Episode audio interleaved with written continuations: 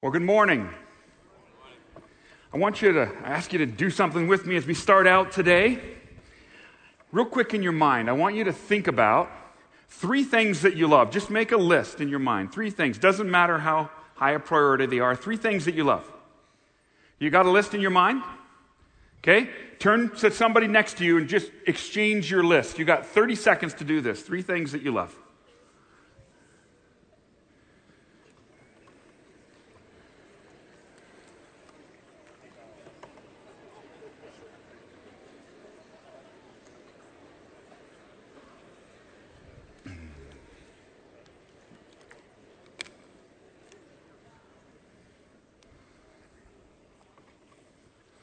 Okay, so what are some of the things that you love? Just shout them out. Freedom, God, good church answer. What else? Family. Huskers, is that what I heard? Boy, die hard. Um, what else? Hot rod. Say that again for me, Ryan. Hot rod. Hot rods, all right, hot rods. Yeah. What else? Nature. So many different things that we love, right? So we've got a pretty big challenge in front of us this morning because for the next few minutes, we want to see if we can come to understand just a little bit more, maybe figure out a little bit what it means to cultivate a heart of love versus a heart of indifference. Now, here's why I think that's a challenge. Because the word love has got to be one of those words in the English language that is probably misused or overused, maybe more than any other word. We use the same word, like you all just did, for so many different things. And I know I kind of snuck you into that, but we say things like, I love that car, and I love you, sweetheart, and I love pizza, and I love to travel, and I love my family. We just throw that word around so much that pretty soon it can get to where it has a lot of different meanings, or another way to say that is, it really doesn't have very much meaning at all.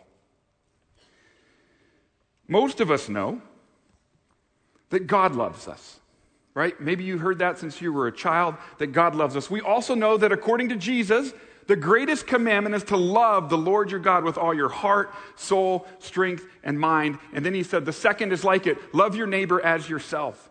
We know that in our heads. But how do we cultivate a heart of love? How do we cultivate a heart that understands and lives in that kind of love, that loves God with all of our heart and soul and strength and mind? How do we cultivate a heart that, that grasps and revels in God's love for us, and then a heart that offers that kind of love to others? See, that's the kind of heart Jesus wants to create in us. It's what we've been talking about this whole series. He wants to form us spiritually in such a way that we know it more than just in our heads. Knowing it in our heads is important, but we also want it to affect our lives. Because as Ryan said last week, that, that's where the heart comes in. In the scriptures, the heart is the center of our being. It's, it's where all the action takes place. It's where you make choices and decisions, and all of our actions flow out of that. Everything flows out of the heart. So, to say it another way that I heard John Ortberg once paraphrase Dallas Willard having my heart formed spiritually by Jesus is coming to believe with my whole body what I say I believe with my mind. Me say it for you again. Having my heart formed spiritually means coming to believe with my whole body, meaning everything I do, all of my actions, all of the way I live my life, coming to believe with my whole body what I say I believe with my mind. Meaning I don't just understand it in my head, it shows up in my life. So when it comes to the word love, and this idea, and we hear something like God loves us, or as we're going to read in just a few moments, God is love, we need to understand what that means because it's probably not God feels about me the way I feel about pizza. And I think we, we intuitively know that. We know there's got to be a difference there, but maybe because love is so overused as a word in our language, maybe, maybe understanding and really getting the difference is a little bit maybe we've lost sight of that. So we're going to think together with God this morning as we look at his word. We're going to primarily be in 1 John chapter 4. So if you have a Bible, you can turn there. I invite you to do that. If you don't have a Bible, I'd invite you to maybe look on with someone next to you. I'm sure they'd be glad to share with you. And if you are sitting next to someone and you don't have a Bible, I think they're going to put the verses up on the screens for you as we go through them. Let me give you just a little bit of background because we're jumping right into the middle of a letter. In this letter that John's writing to some churches, he's dealing with a very specific problem of false teachers who have put forth to these people a counterfeit Christianity. These particular teachers live unloving lives, they live immoral lives. There's simply no evidence in their lives that the truth has done anything in changing them. And that's contrasted with the radical change that has happened in the lives of the people that he's writing to. And he's trying to draw that idea out. Now, as we go through this passage, I want you to be asking some questions. What are the images or the ideas that should come into my head about love when I hear things like God is love or God loves me? And how can I know if I'm starting to understand and experience God's love? And I say starting because it's a process, and we're all in process. I think it's a process that continues for the rest of our lives, that we grow and grow and grow in our understanding and our experience of God's love. But that process starts with catching a glimpse and allowing God to plant his love in our hearts as we're going to look at today. So let's see what John has to say. 1 John chapter 4, start in verse 7. Beloved, let us love one another, for love is from God, and everyone who loves is born of God and knows God. The one who does not love does not know God, for God is love. So there's two images here two ideas right away that John uses that are very important. First one is the idea of being born of God. Second one is the idea that God is love. We're going to talk about the second one first. So just make a note of that first one, of this idea of being born of God, because we're going to come back to it. But John says in verse 8, God is love. So, what exactly does he mean? What's he talking about there? He's talking about a divine characteristic. It's a part of who God is and what He's like, meaning love is not just something that God does, it's what He is at His deepest level. God has always been love. God is a trinity of relationships the Father and the Son and the Spirit that have existed since eternity past. And in this relationship between the Father and the Son and the Spirit, they've always been loving and deferring and encouraging and serving one another in what theologians call the dance of God. And it's this idea that the Father, well, He loves the Son and He shows the Son everything He's doing. And the Son, He loves the Spirit. And the Spirit, He loves Jesus back. But the Spirit, He also loves the Father. And the Father loves the Spirit. And it just keeps going around like this little dance. This beautiful picture of love. This is how the Trinity has existed since eternity past. It's the way God's always been within himself, within the being of God, the Father and the Son and the Spirit, so united in their love for one another that they're essentially one. Three in one. It's the beauty of the Trinity. God, there's never, ever been a time when God was not loving. There's never, ever been a time when he was irritated with someone and acted not in love. It's hard for us to get our minds around, right? Because that's not the way we are. This is not the way I am. I can be very unloving at times. God is the summation of all love, so that all love comes from God, which is what verse 7 says love is from God. But that doesn't mean that God and love are equal. If God and love were equal, then we could say love is God. But to say that would be to exalt and worship a single attribute of God, but it would not be worshiping God Himself. Now, love, according to the Bible, is a commitment of the will. When, when the Bible says God is love, it means it's an essential attribute of His being, meaning it conditions all the other attributes of His being, meaning He can do nothing except that He does it in love. So He has this commitment of His will to do things for us in love. Dallas Willard goes on and says it's to will the good of another. His definition of love is to will the good of another. So when God does something in love, he does it for our good. Now, when we tend to think, and theologians talk about this kind of love as not being primarily about emotion, which is definitely true when you compare it and contrast it to the way our culture views love, which is all about feelings. But agape love, which is the kind of love that's all over our passage and all over the scriptures, it's the highest form of Christian love, and it's not completely without emotion. It's the kind of love and action that shows empathy. There's feelings involved there. Agape love extends the desire for the good of the beloved. It wants the best. Agape love extends help or demonstrates good intentions, and it's sacrificial. It's willing to sacrifice to accomplish the good that it desires for the beloved. I think it's important for us to stop for a few minutes and ponder God's love this morning. We did it a little bit ago in some of the songs we sang, especially this last song that we sang. But do you realize this morning, God loves you simply because he loves you? Deuteronomy chapter 7, 7 through 9, one of the verses we read together, right?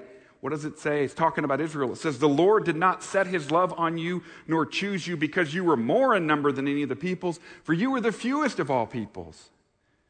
But because the Lord loved you and kept the oath which he swore to your forefathers. And it goes on and says, He is the faithful God who keeps his loving kindness to the thousandth generation.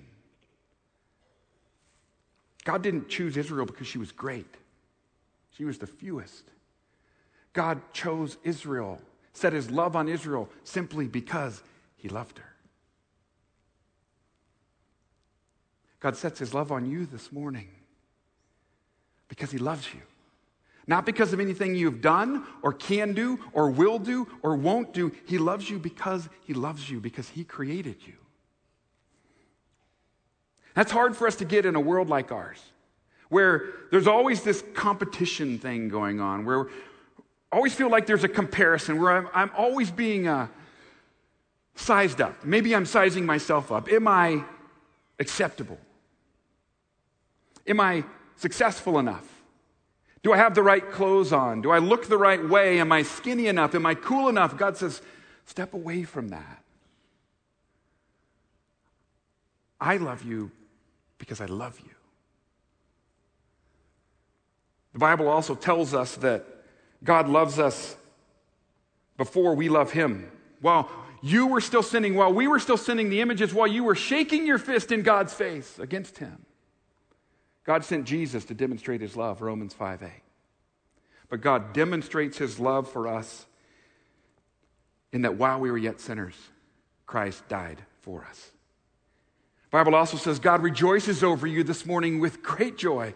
The image of Zephaniah 3:17 is this idea of God is so excited and shouting when he sees someone returning to him. It's like he, he's so excited he doesn't know what to do with himself. Another definition of God's love that incorporates this idea of delighting is this God's love is his delight in giving what's best to those made in his image. God's love is his delight in giving what's best, willing the good, giving what's best to those made in his image.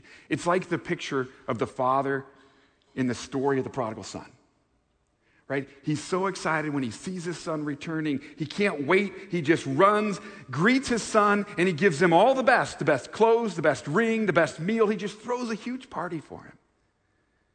That's what God's love for you is like. Or here's another picture God's love is lavish. It's so great, it's overflowing, it's too much, it goes way beyond. That's what John's trying to get at in the previous chapter of this letter. We also read that. See what great love the Father has lavished on us, that we should be called the children of God. And such we are. Now, we don't use this term lavish very much anymore, right?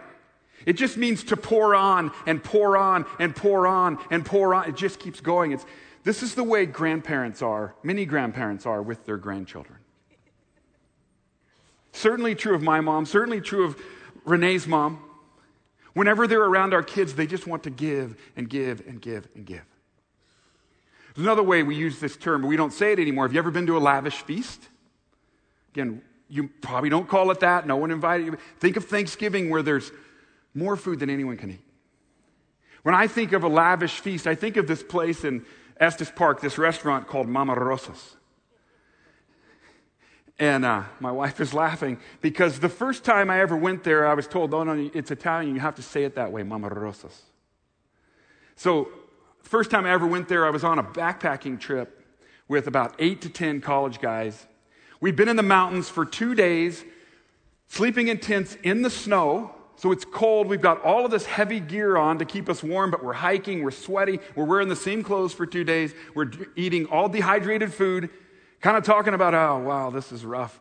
And then someone's like, yeah, but when we get back, we're going to Mama Rosa's. And I was like, well, what's that? Said, You'll see. So we get into town, and we didn't change, right? We immediately just came right off the trail, drove straight there. We're the only ones in the restaurant. We look grimy, sweaty, but these waiters come out and they serve family style, and they do it in courses. So they first come out with super salad, and you get to choose. And ultimately, some of us got both. And we're kind of enjoying that. And pretty soon, pretty quickly, they come out with this really light, flaky bread that you put honey on. They bring the honey with them. It's so, it was so good. And as we're gorging ourselves on that, they come out with three huge heaping platters of spaghetti and meatballs, way more than we could eat for eight or 10 of us, no matter how hungry we were. And as we're maybe halfway done with that, they come out now with dessert. I mean, it's just too much. It's so much. It's just lavish, it's just overflowing. That's what God's love for you is like. It can't be contained. One last idea for you from the scriptures Psalm chapter 8, verse 4. The psalmist is meditating, he's thinking this. He says, What is man that you take thought of him? The Hebrew word for take thought in that verse means fixture in the mind. The, the psalmist is saying, why, why are humans a fixture in your mind? Meaning, the idea is that you and I were fixtures in God's mind. He never stops thinking about us. That's what God's love is like for you, for me. Really getting that, though, understanding it in a culture like ours, it can be challenging you might think, why are we spending so much time on this? Because the first step in cultivating a heart of love is to grasp and revel in God's love for me. In verse 7, when the text tells us in 1 John that everyone who loves is born of God and knows God, the word know in the original language means experiential knowledge, not head knowledge. It means you've experienced God, you've experienced His love. It also is in the present tense, which implies that love is connected to an ongoing awareness of who God is. To truly understand and experience the love of God, we must continue to be aware of His presence and action in our lives on a daily basis.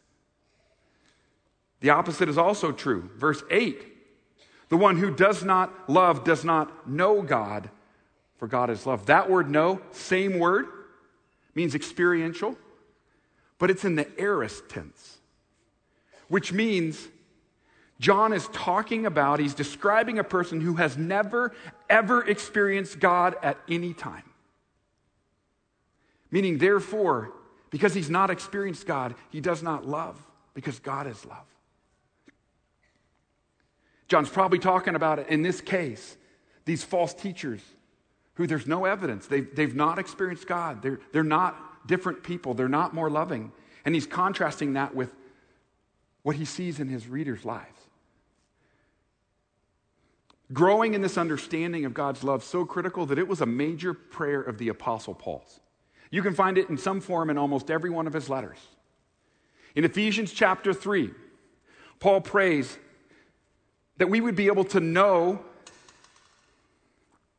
to understand, comprehend with all the saints what is the breadth and the length and the height and the depth, and to know the love of Christ which surpasses knowledge. How can you know something that surpasses knowledge? Paul's talking about two different kinds of knowledge.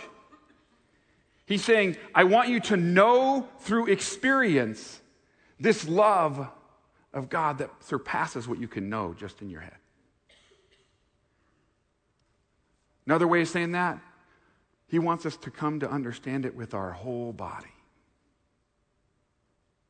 This love of God for us. So I'd encourage you to sit down this week and think about how you experience God's love on a daily basis. If you're not sure how to think about that, think about how you experience love from the people around you, from your friends, from your parents, from your kids, from your spouse, from your boyfriend, from your girlfriend. Because it's critical we begin to know through experience the love that God is lavishing on us every day. John Ortberg puts it this way in his book, Love Beyond Reason, which is a great book on this idea. He talks about the Sermon on the Mount. In the Sermon on the Mount, Jesus is talking about the birds of the air not planting or reaping, but the Heavenly Father feeds them. And Ortberg goes on to say this Jesus is saying anytime you see a bird nibble some seeds, you're not watching a random event. You are watching love himself at work. Watching a bird eat is such a random event that we rarely take notice of it. But it's no accident that the food is available.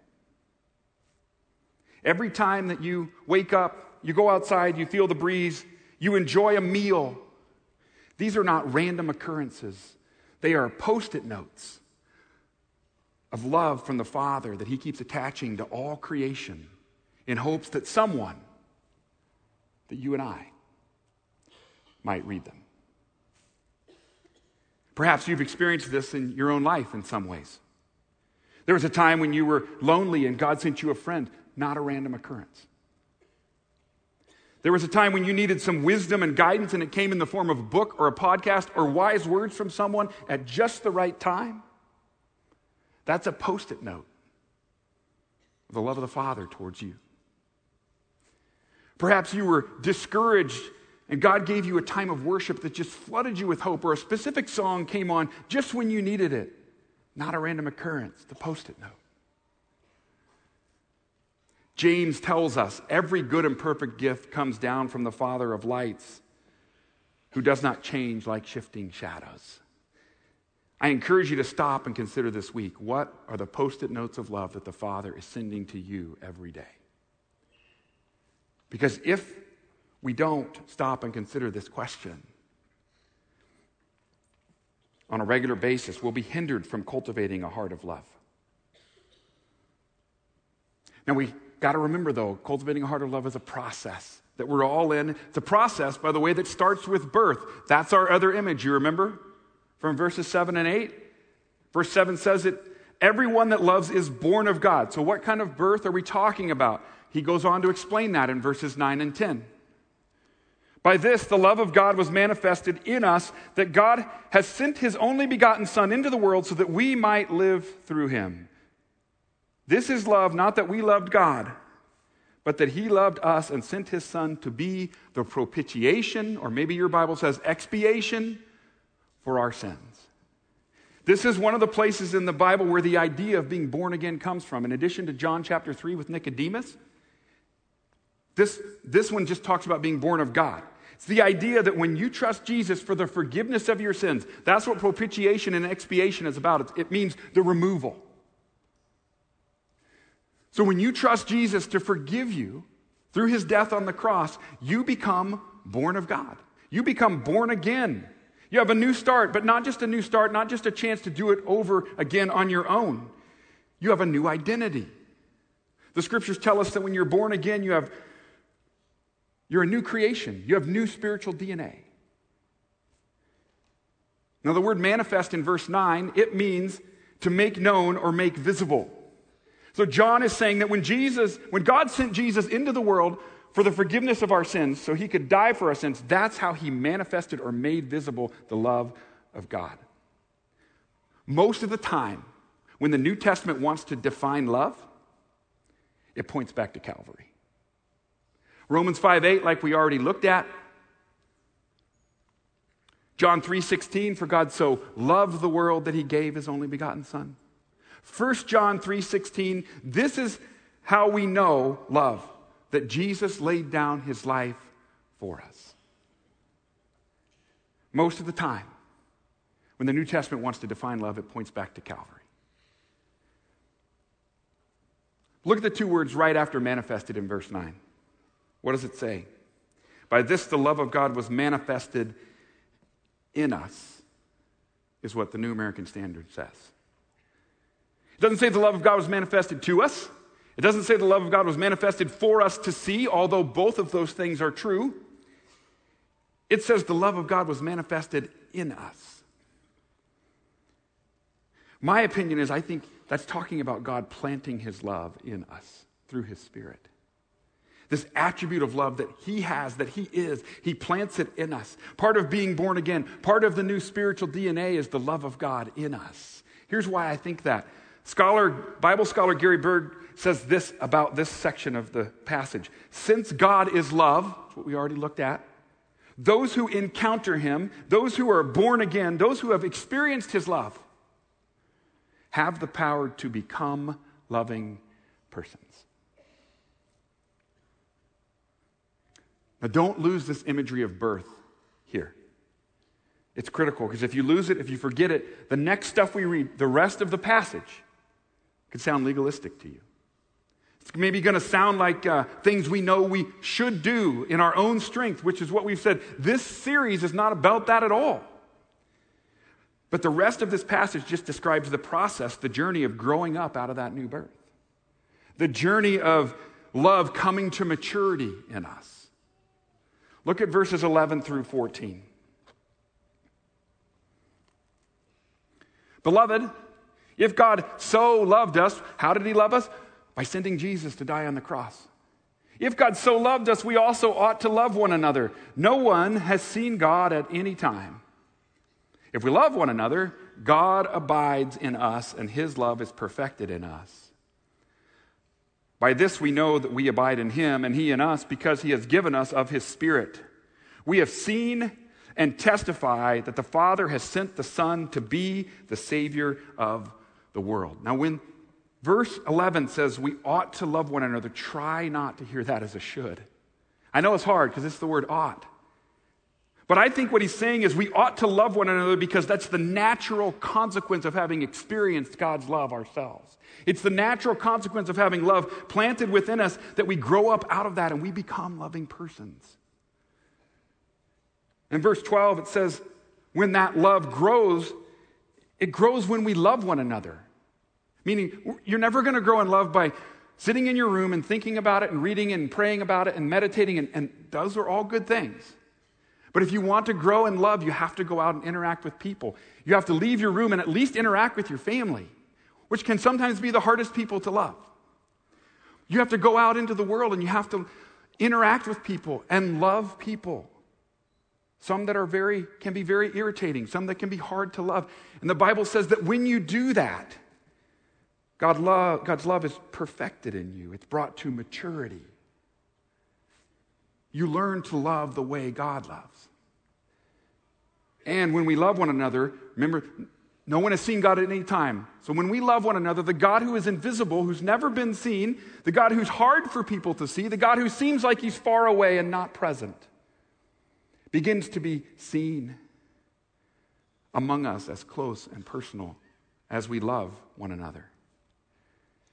And then I love verse 13 because I think John is wanting to give us security here, a little bit of assurance, because when I go out and I interact with others, I don't always love. In fact, I can be very unloving at times. And so I might be tempted to think, well, maybe I don't know God because I'm not loving. And John would say, no, no, no. The way you know is by the Spirit that He's given you. Meaning, the way that you know is that when you're not loving, you realize it. You recognize it because the Spirit convicts you about it. Because that's one of the roles of the Holy Spirit is to say, you know what? That wasn't very loving, and you don't feel very good about the way you interacted. In fact, inside you feel kind of crappy about it. So, how about we come away from that, move back towards the way of Jesus and his love? There's forgiveness for you, which is what verse 14 is about, right? That's why God sent Jesus as a Savior because we need saving. Even though the seed of love has been planted in my heart, it's not perfected yet. And when I go out, I may and probably will still sin along the way. And Jesus says, you know what? That's what I died for. And keep in mind, by the way, God's love is not dependent. God's love for you is not dependent on what we just looked at. God loves you because He loves you, because He created you. The way a father loves his children, I love each of my children the same. I take great delight in each of them. There's nothing that could make me love them more or love them less. I just love them, which doesn't mean I don't want them to grow and change. It just means my love is not dependent upon whether they grow and change or not. Now, in the next verses, John begins to describe what it looks like in our lives when love is perfected in us, when the seed of love begins to mature, when we're beginning to get it, beginning to understand it. Verses 15 and 16. Whoever confesses that Jesus is the Son of God, God abides in him and he in God. We have come to know and have believed the love which God has for us. God is love. And the one who abides in love abides in God, and God abides in him. This starts to sound a little bit circular. It starts to sound a little bit like the dance of God. God abides in us, we abide in him, he abides in us, we abide in love. Because it is circular.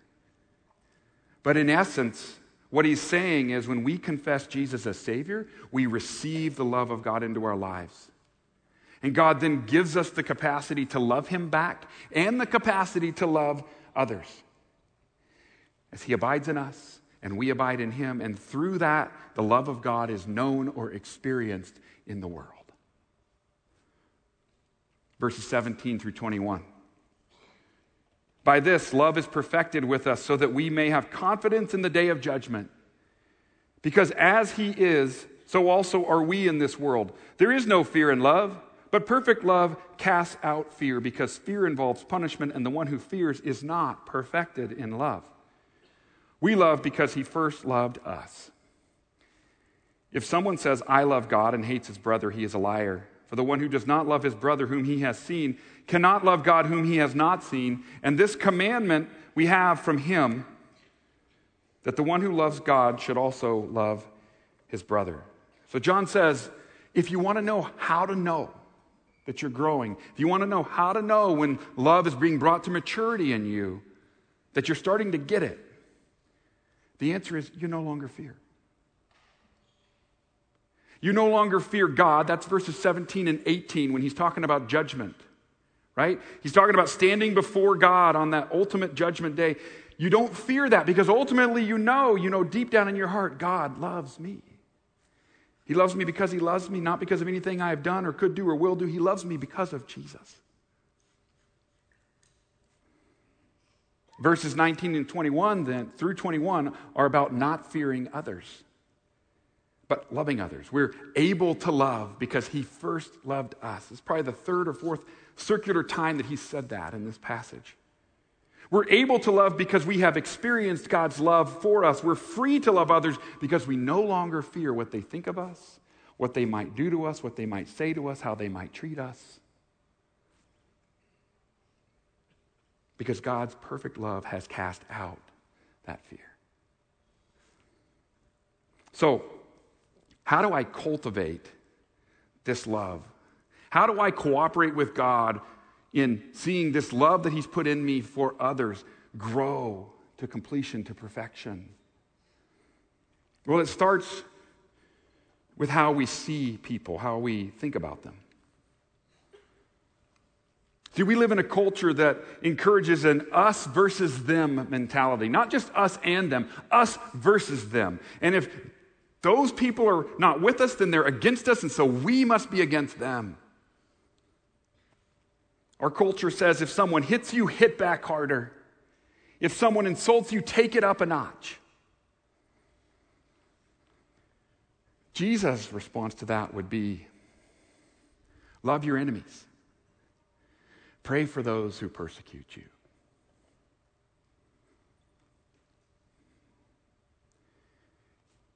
It starts with how we see people. We have to stop thinking of everyone as an enemy.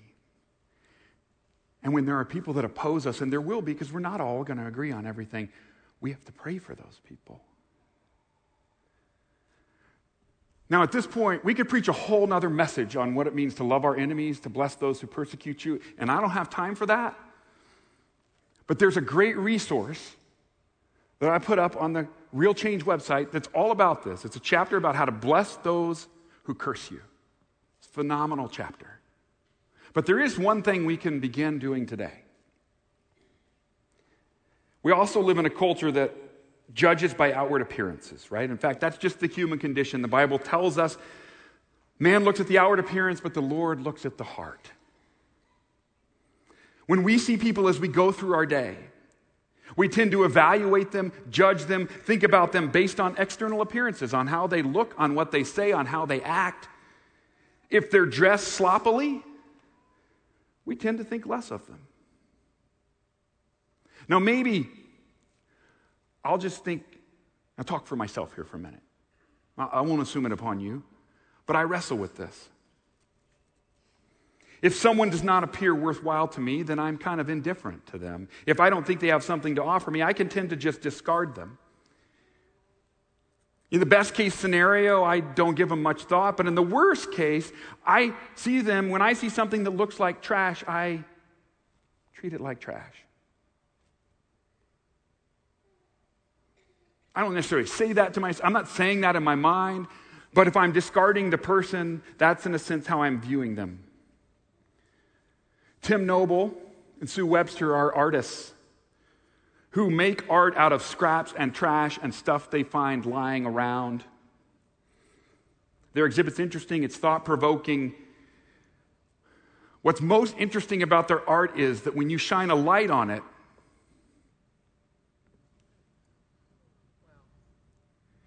it takes on a whole new perspective. What if we begin to see people, to choose to see people in the light of the gospel of Jesus? That God so loved the world that he gave, that Jesus willingly died for every person that we see as we go about our days, no matter what they look like,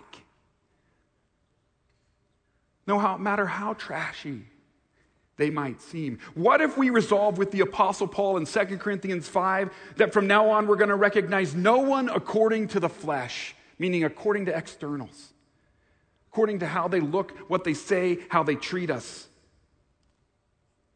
Because every person that we see is made in the imago Dei, the image of God. In some people, that image might be more marred than others, but they're still made in the image of God. Every person we lock eyes with is loved by God. You know, the, one of the places I struggle with this the most is competition, sports competition. It's not mine because I don't compete competitively, I don't do sports anymore. It's my kids' competition. You can ask my wife, my mom, who are sitting right down there. There's a multiple times at soccer games where things are getting intense, and this arm just gets laid on my arm. This hand gets laid on my arm.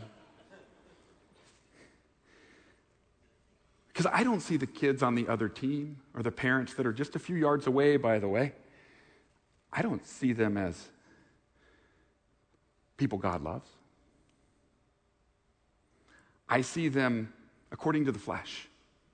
I see them as an enemy, especially if there's dirty play going on and the other parents are yelling about how unfair things are when I'm watching their kids be dirty players. There's all kinds of gross things rising up in my heart in those moments. I'm not surrendered. I'm not content. I'm not at peace or rest. There's chaos everywhere in my heart. And I certainly don't want to love those kids or parents. Those same things rise up in my heart at other times in my life as well. It's how I know that I need Jesus to change my heart. We need to ask Jesus to help us see people the way he sees people. That's what this card is about. You got as you walked in. It's a prayer that I would encourage you to pray every morning. Maybe put this, uh, maybe pray it on the way to work. Maybe pray it when you're spending time with Jesus. Maybe put it somewhere where you see it throughout the day and you just pray it periodically. But it's not just about praying the prayer. That's important. But it's also about then, as you go about your day, remembering that every person that you see is made in the image of God.